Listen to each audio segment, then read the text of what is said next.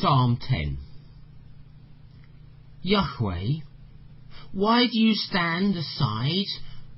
Why hide from us now the times are hard? The poor man is devoured by the pride of the wicked. He is caught in the wiles that the other has devised. The evil man boasts of his soul's desires. The grasping man blasphemes. The wicked spurn Yahweh. His anger up there, he will not make me pay. There is no God. This is the way his mind works. At every moment his course is assured.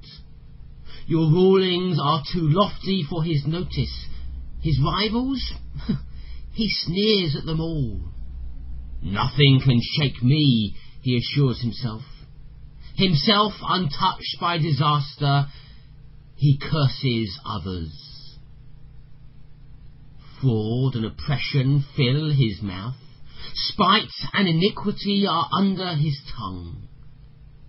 There in the reeds he lies in ambush to kill the innocent where no one can see.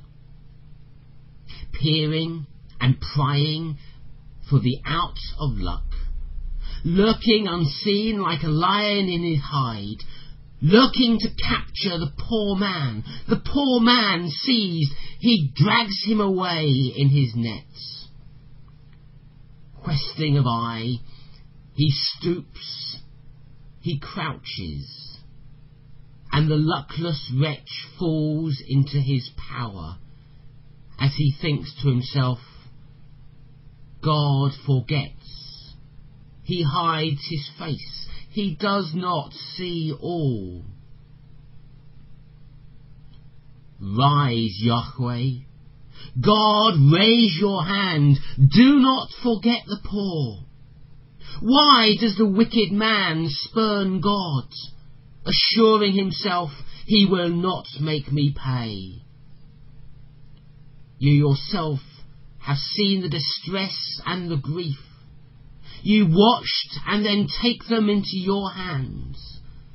The luckless man commits himself to you, you, the orphan's certain help. Break the power of the wicked, of the evil man. Seek out his wickedness till there is none to be found. Yahweh is king for ever and ever. The pagans are doomed to vanish from his country. Yahweh, you listen to the wants of the humble.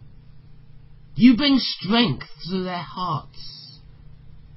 You grant them a hearing, judging in favour of the orphaned and exploited that earth-born man may strike fear no longer.